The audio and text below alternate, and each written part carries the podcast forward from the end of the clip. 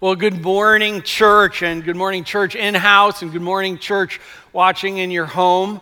Uh, I'm going to begin by reading uh, from James. If you would open your Bibles to the letter, to the book of James, it's a few pages before Revelation. Go to the back, head uh, back a few pages from Revelation. We'll pick up. I'm just going to start reading. I'm going to begin in verse 1 and read through verse 11. Uh, you just follow along when you get there. Verse 1 James.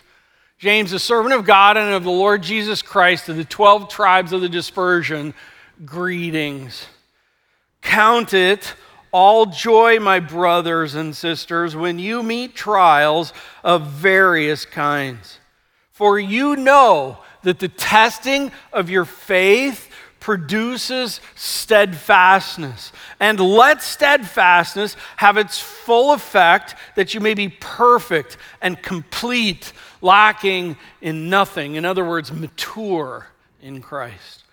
Verse 5 If any of you lacks wisdom, or if any of you lacks that wisdom, uh, let him, let her ask of God, who gives generously to all without reproach, and it will be given.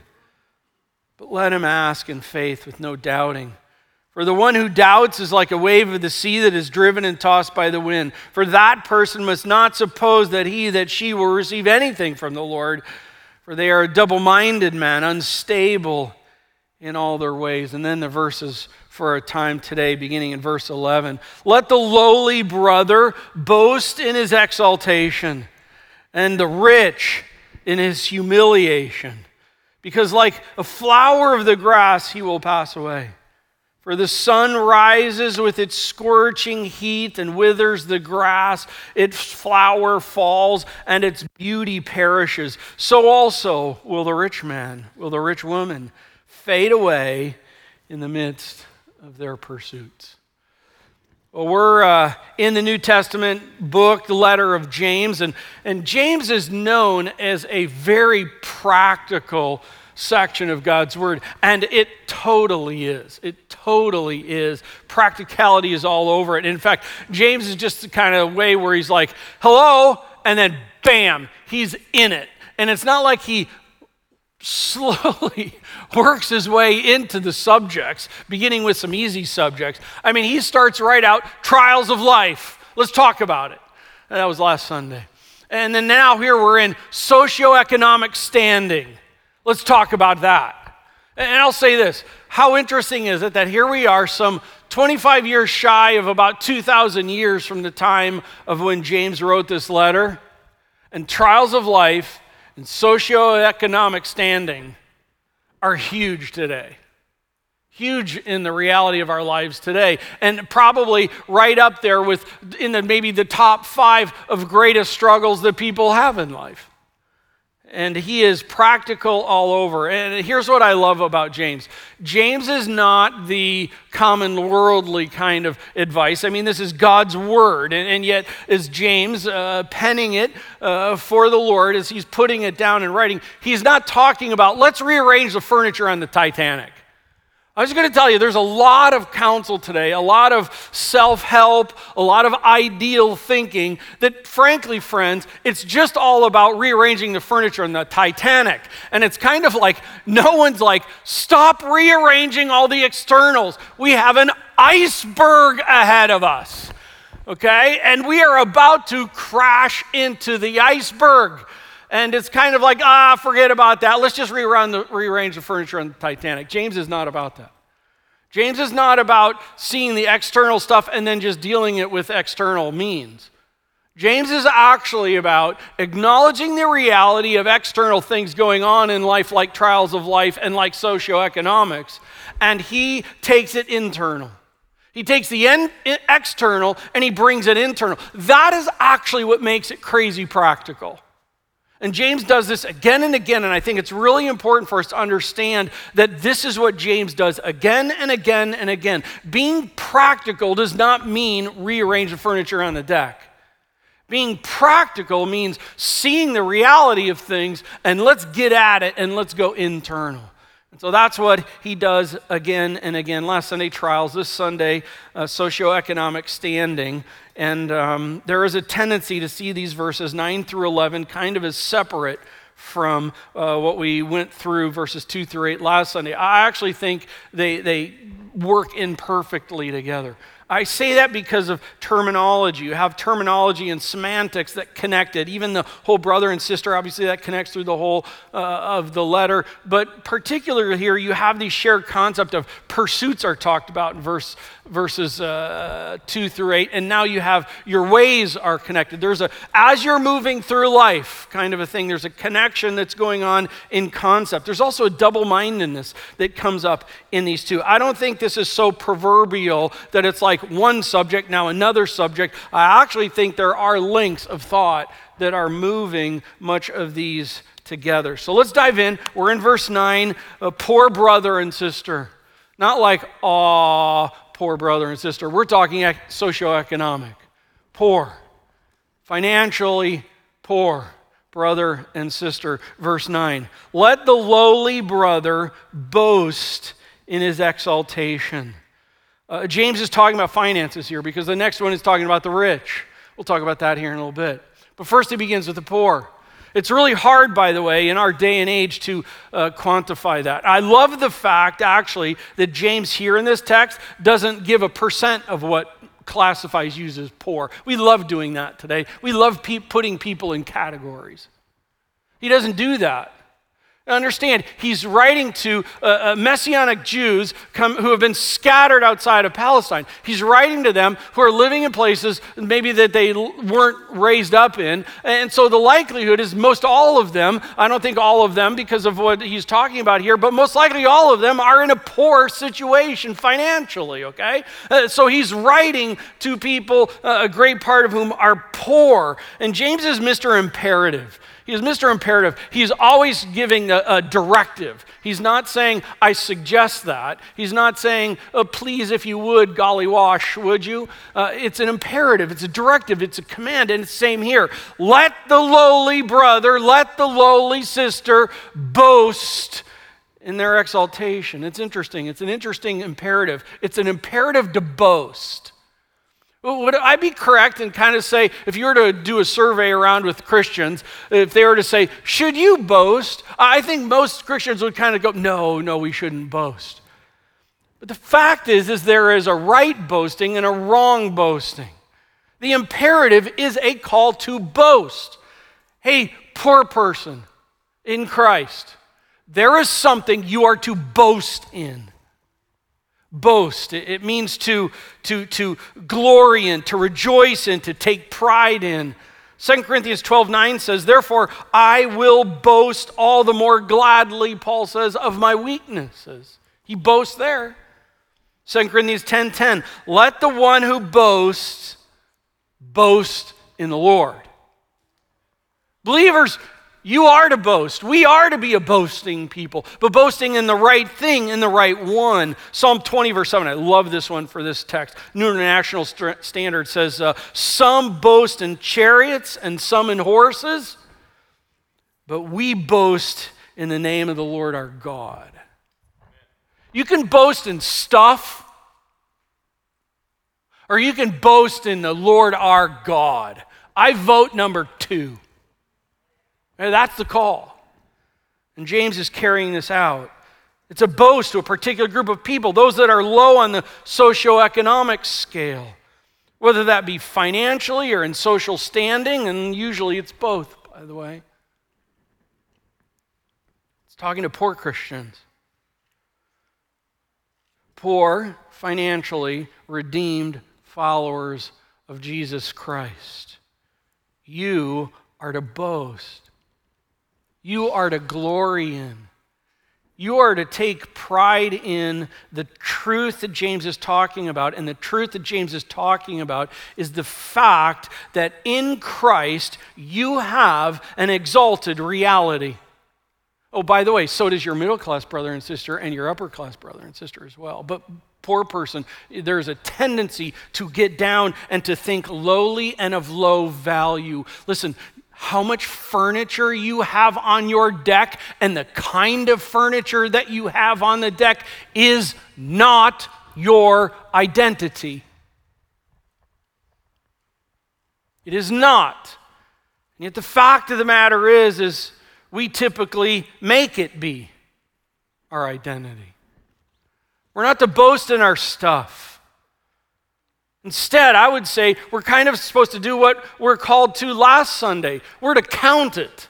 We're to count what we know. We're to be a people that count what we know. And, brother and sister in Christ, if you are on the low end of the socioeconomic standing of things in this present world, know this you must be counting that you know that your value is not in your financial status. Your value is in the fact of whose you are in Christ. And you are to boast in that. You are to consider that, know that, preach that to yourself. Take a joy in that. I may have squat, but I have that. But know this, we're not talking about in some arrogant, braggadocious, ridiculous kind of a way where it's like, neener, neener, I have Jesus and you don't. Okay? Not that. Right? We're not talking about that. Instead, there is this internal, there is this internal, internal vertical thing that is happening that it's like, I don't have like any furniture.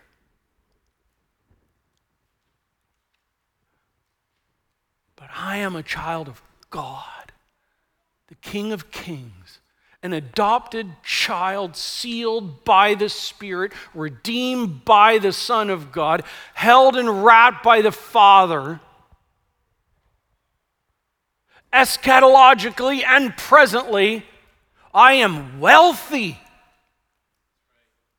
Eschatologically, in the future, listen, this wealth world is not my future.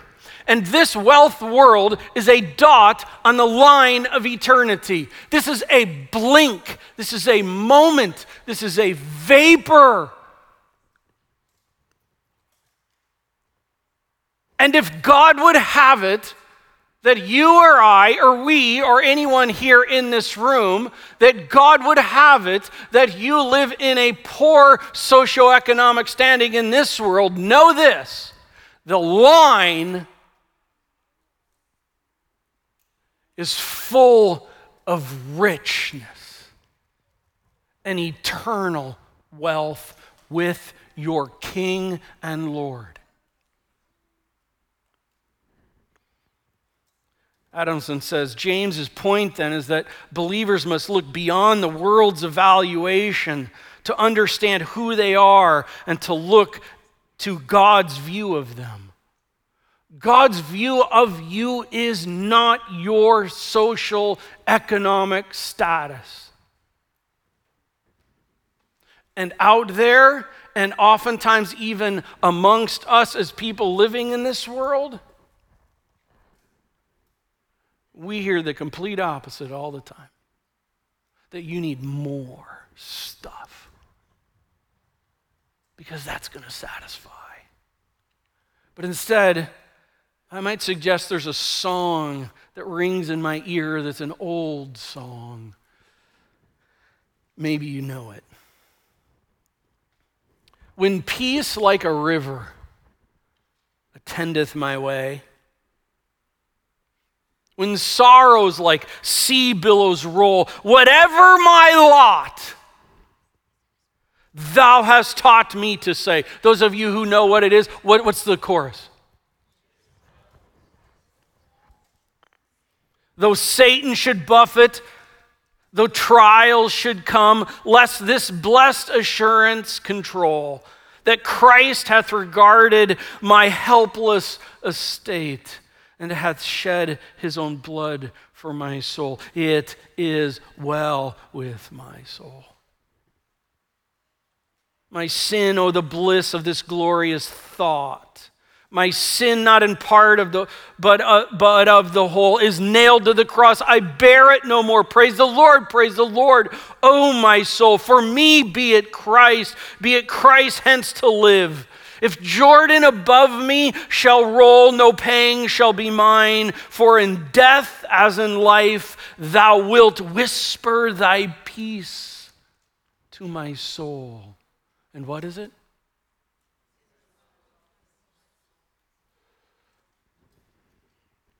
Church, we are not here in this world individually or corporately to get, to reach, to attain to a high socioeconomic status. That is not why we're here. Yet, oh, how it pulls at us. Oh, how, like Satan in the Garden of Eden, it slithers in and it calls out to us.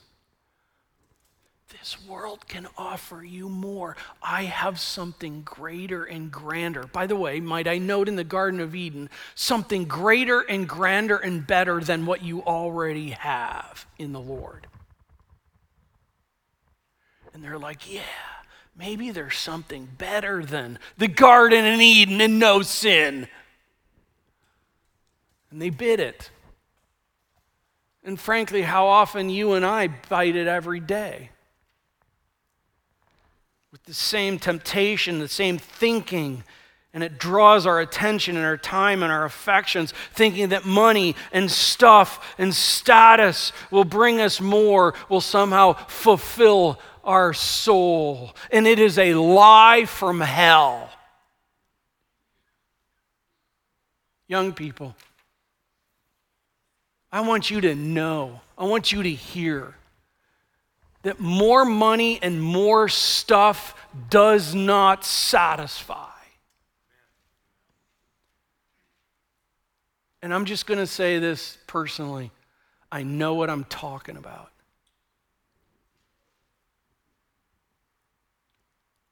It doesn't. And for the poor person, we oftentimes look at them and make quick judgments of them in various ways. And I have uh, three calls for you here. Number one, poor brother, poor sister in Christ, on the low elite, on the low economic status of our world. Number one, count rightly. Count rightly. It's not counting by how much you have, how much you don't have. Count what you have in Christ, redeemed person in Christ. The furniture on the deck is irrelevant. Here's what, too, is the next thing boast vertically. Boast vertically that the fact that because of Christ, the ship has been turned from the impending coming iceberg. And you have been saved.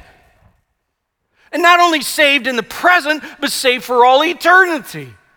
And therefore, thinking backward, you bring all of that truth in what we know, and it is out of those live contently.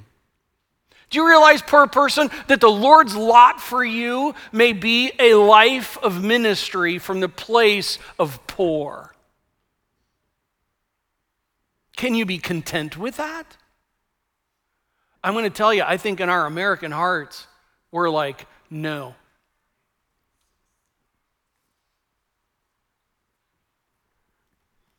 But whatever my lot, live contently, brother, sister.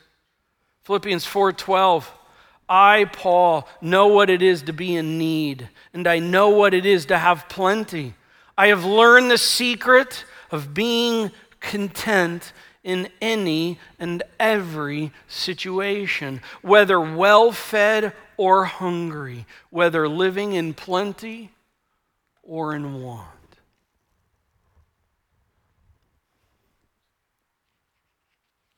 That's living richly. Verse 10 Rich brother and sister in Christ. And the rich in his, her humiliation.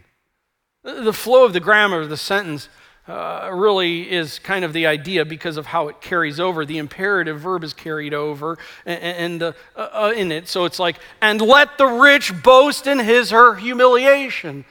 By the way, I believe this is talking to a believer in Christ, not to the unbeliever. And right up front, I want for you to understand this. Uh, I'm reading out of the English Standard Version with that. And right up front, I want for you to know this is not a rebuke of the rich. This is not an anti Wall Street, an anti 1% riot by James.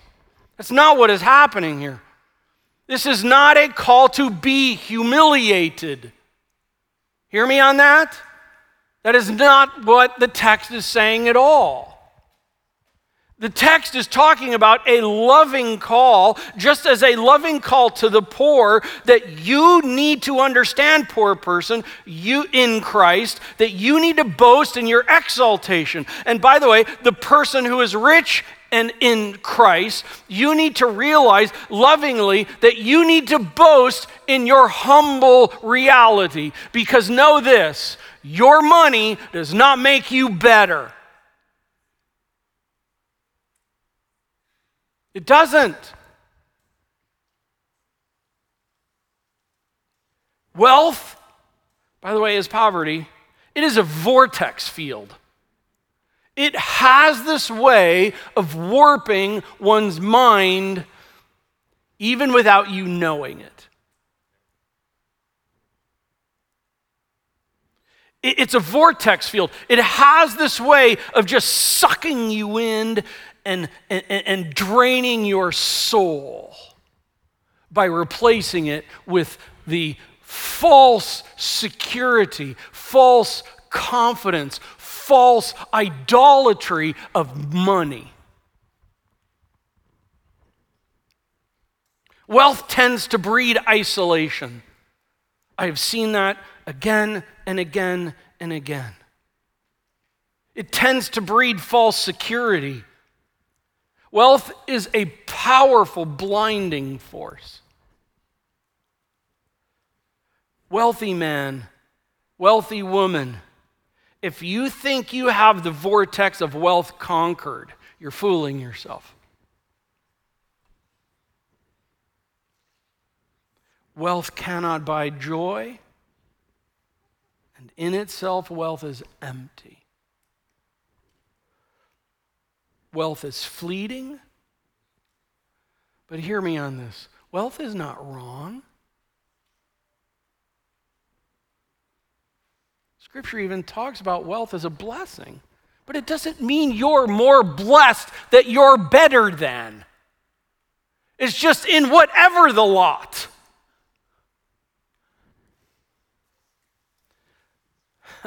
I'm just going to know wealth contains a Frodo burden.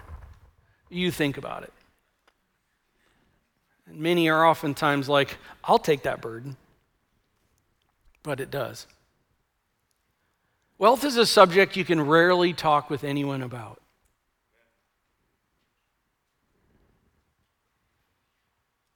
And like poorness, wealth oftentimes bring quick, brings quick judgment by others. Our world idolizes socioeconomic wealth and standing, and yet there's this interesting thing it demonizes it at the same time. Wealth is a stewardship.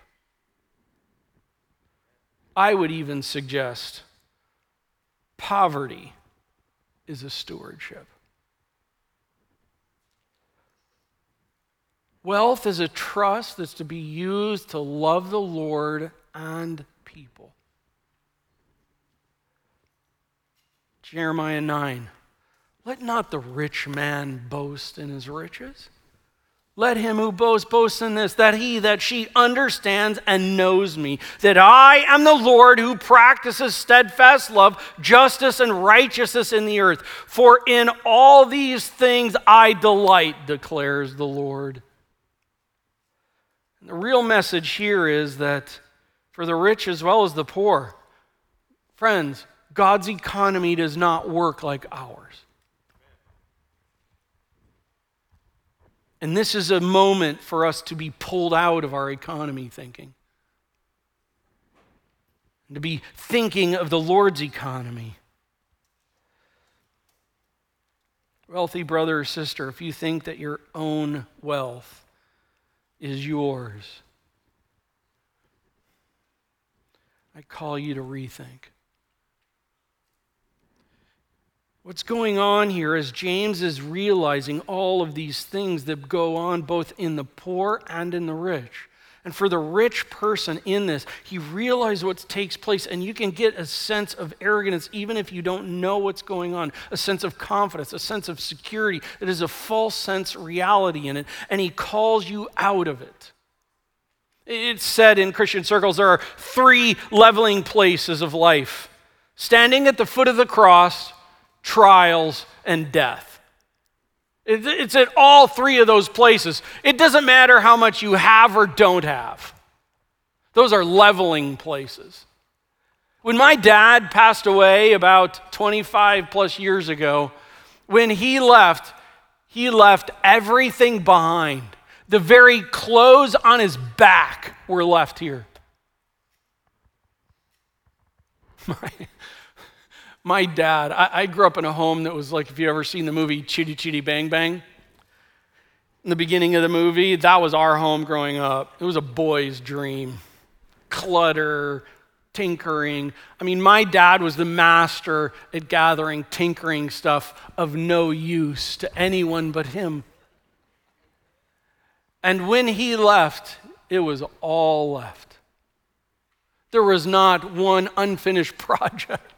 there were many, that was fixed or taken with him.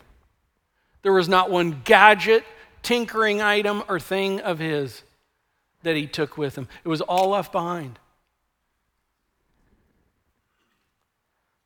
Rich brother, sister in Christ, it's all temporary.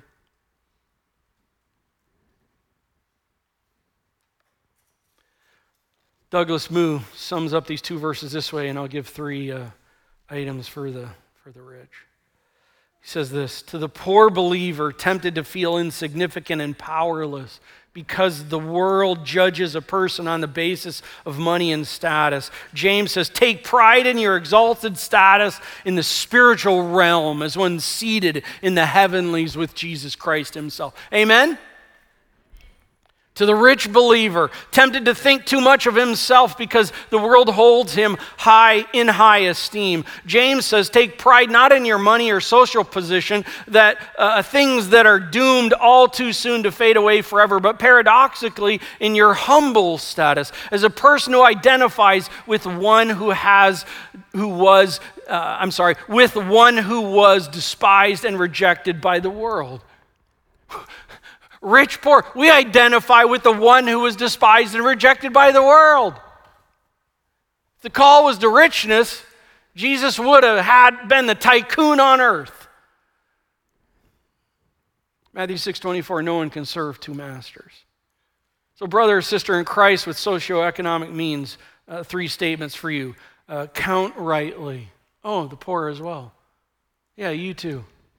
Count rightly count rightly, count and understand that who you are and what you have. You need to count it and view it rightly. And, and, in that, you also need to boast vertically. Because just like the poor person, in your wealth, your boasting is not in your stuff. Friend, it's all going away.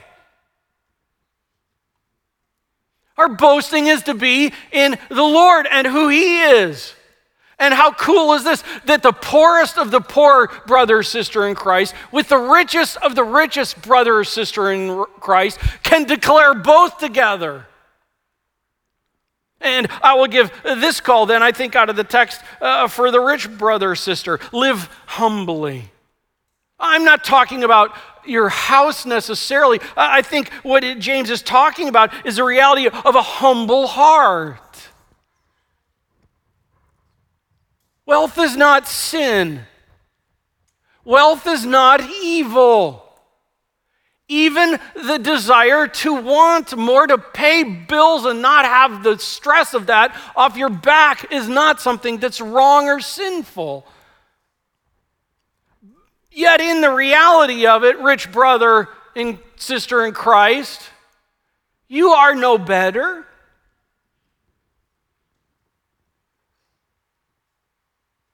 Live humbly in your heart. Like how? Well, like the rest of the verses. Because, like a flower of the grass, a rich person will pass away. For the sun rises with its scorching heat and withers the grass, its flower falls and its beauty perishes. So also will the rich man fade away in the midst of his pursuits.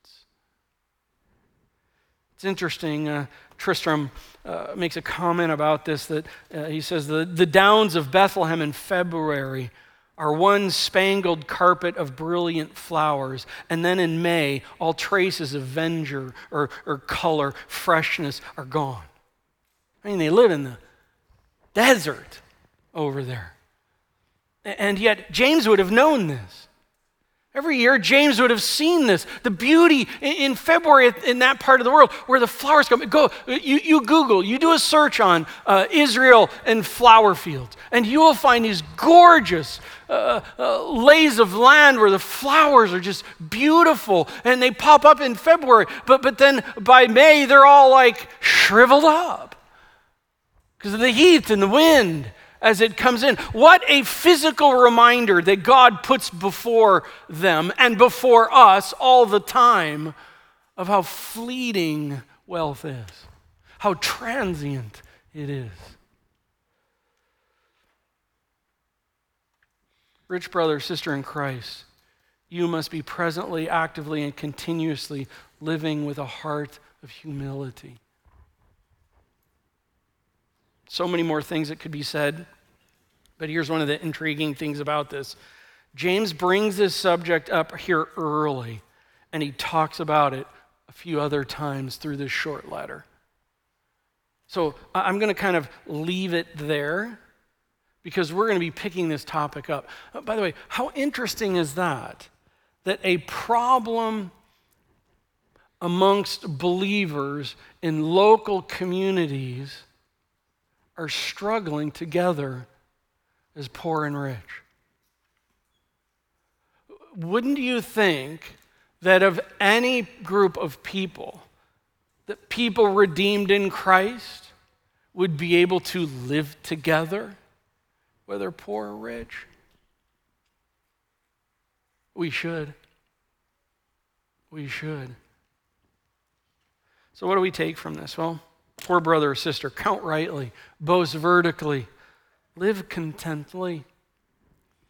Rich brother or sister, count rightly, boast vertically, live humbly. And I would also like to add in something to us as a church as a whole. Radiant Bible Church, three things.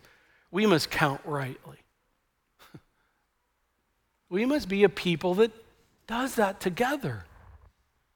Count rightly in what is true value Count rightly. Boast vertically. Let's not boast in things that the world measures. Let's boast in who our God is and what, through knowing Christ as our Savior, what that guide uh, then provides through out of that. And all the glory of living as a redeemed follower of Christ. Listen, if you don't know Jesus as your Savior, if there's never been a time in your life where you've come to the fact where you're like, I'm headed for the iceberg, and, and the only way to avoid this impending coming iceberg is through the work of Jesus Christ and through the work of Jesus Christ received. Lord, I am a sinner headed towards the iceberg. I need a course correction of my soul that I cannot do on my own, but you have done for me. And I receive the work that you have done. As many as received him, to them he gave the right to become children of God. And it is out of that that we boast vertically. Hey, friend, you and I, in and of ourselves, Ephesians chapter 2, verses 1 through 3, we have. We have value because of verses Ephesians chapter 2, 4 and following. But God, who is rich in mercy, redeemed us. That is what we boast about. And third, I would have the call to us be live in unity. We should be that kind of a people. We should be the kind of people that can live in unity. And here in the text, that live in unity is the fact that we are poor and rich and, it, and I'll tell you, what's hard with this text and understanding this right now, and probably for most of us, is which category am I in? Because back in that day that James is writing, there truly was a 99% poor and 1% rich. We don't have that today. That whole argument is a false argument. Where do we fit in this? Maybe you say, I'm not poor and I'm not rich, so it doesn't apply to me. No, I actually think the yearnings in our heart can learn from this text hugely. And we can relate together as brothers and sisters in Christ. Rich person, you are welcome here. And you are welcome here not because of what kind of cash you might bring here. Oh, God, forgive us if that ever comes to thought. But you are welcome here because you are a person in need of or in Christ. Poor person. You're not welcome here as a project of ours. You are welcome here. Amen? That'd be really great to booyah together in that. Okay? Skin color, econo- ec- socioeconomic standing, height, background. You are welcome here. Because we are to be a people that is pursuing together after the Lord, the King of Kings and the Lord of Lords. Amen? Well, let me just finish it with this. If we could bring a picture up. Um, this is Bert. Bert.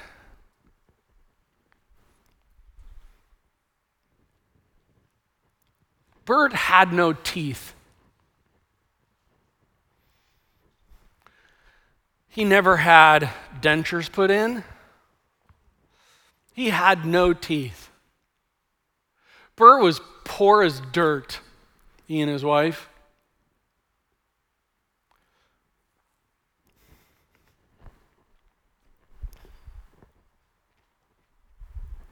You would have called him Bert.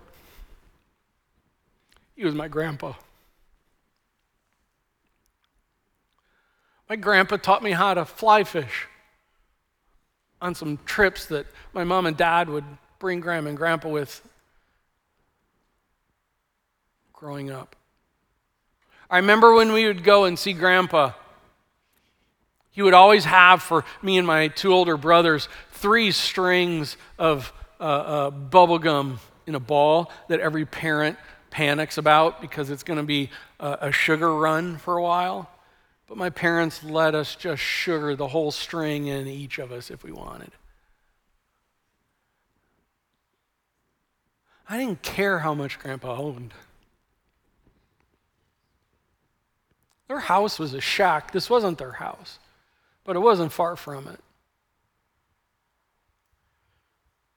Grandpa worked on the farm and then he had a gas station for a little while. That was back in the day when you actually worked on cars at the gas station. And then the Depression hit. He was never wealthy. When I knew him, he worked in the laundry factory at an institution, doing laundry. I've often wondered in a middle class church like ours if my grandpa came here, if he would feel loved and welcomed and a part. I pray he would. I pray he would because he rocked. Lord, would you change our socioeconomic thinking? Last Sunday, we were talking about pray for wisdom. And so, God, I pray for the kind of wisdom that is needed to be a people who, who view and, and rightly boast in the right things. God, I pray that we would be a people that, whether rich or poor, arms wide open. And everywhere in between nowadays. God, I would pray that we would be a people that would not judge each other by the color of our skin, by the content of the size of our wallet by the kind of car we drive in, by the make of clothes that we wear, but that we would be a light in this dark world, a light that shines of the fact that we are in Christ and that's what we are about and that's who we are. And the poor can sit with the rich and love on each other and learn from each other.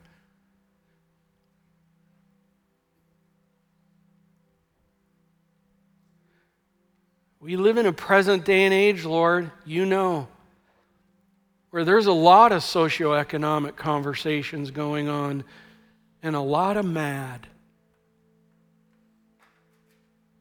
I pray that we would be a safe people in a safe place that champion the riches of Jesus Christ.